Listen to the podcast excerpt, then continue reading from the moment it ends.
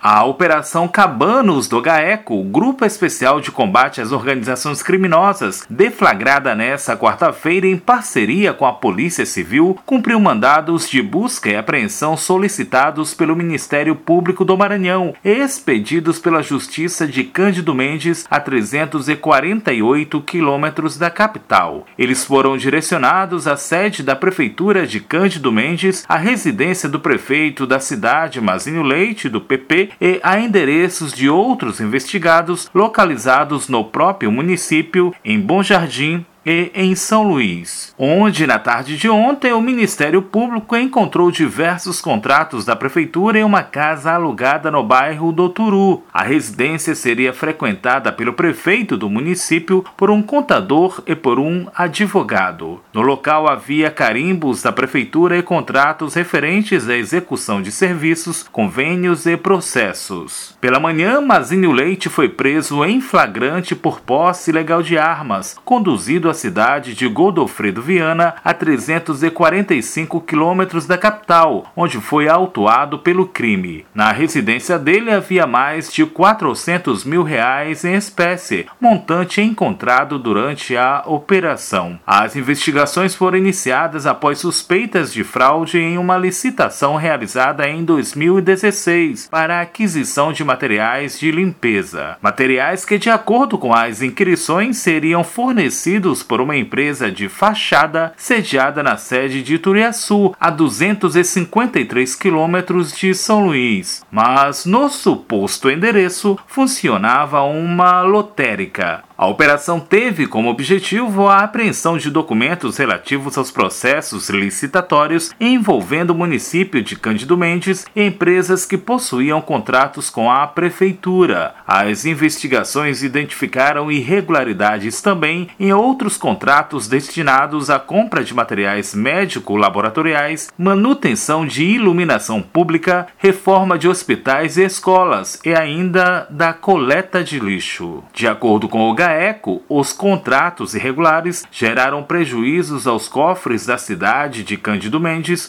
superiores aos 13 milhões de reais. Da Rádio Universidade FM do Maranhão em São Luís, Borges Júnior.